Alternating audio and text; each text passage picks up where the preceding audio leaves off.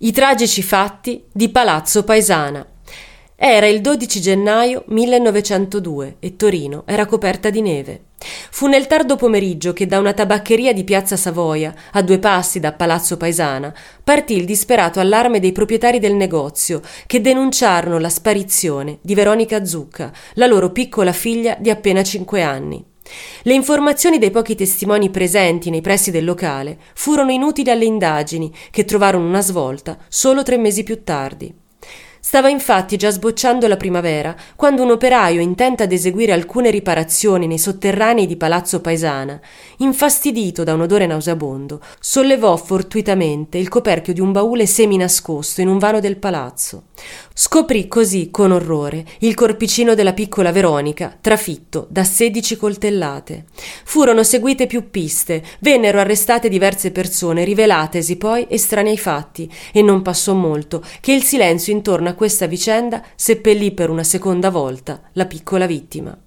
Passò ancora 1 anno e mezzo e le mura del palazzo diventarono scenario di un secondo mistero. Mentre la piccola Teresina giocava sul pianerottolo di quella stessa struttura, sparì in circostanze misteriose senza lasciare traccia. Per Teresina ci fu però presto il lieto fine, che permise inoltre di fare giustizia anche a Veronica. La piccola venne infatti ritrovata in uno dei cunicoli di Palazzo Paesana, esanime e ferita da alcune coltellate, ma ancora viva.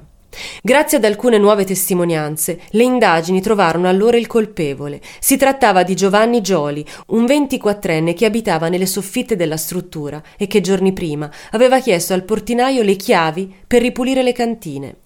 Portato in questura, non fu difficile per gli inquirenti evincere la personalità problematica dell'uomo, che si rivelò mentalmente instabile e incapace di articolare comprensibili discorsi.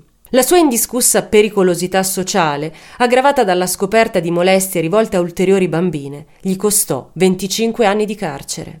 Una pena considerata dall'opinione pubblica fin troppo compassionevole per gli atti compiuti da questo inquietante personaggio.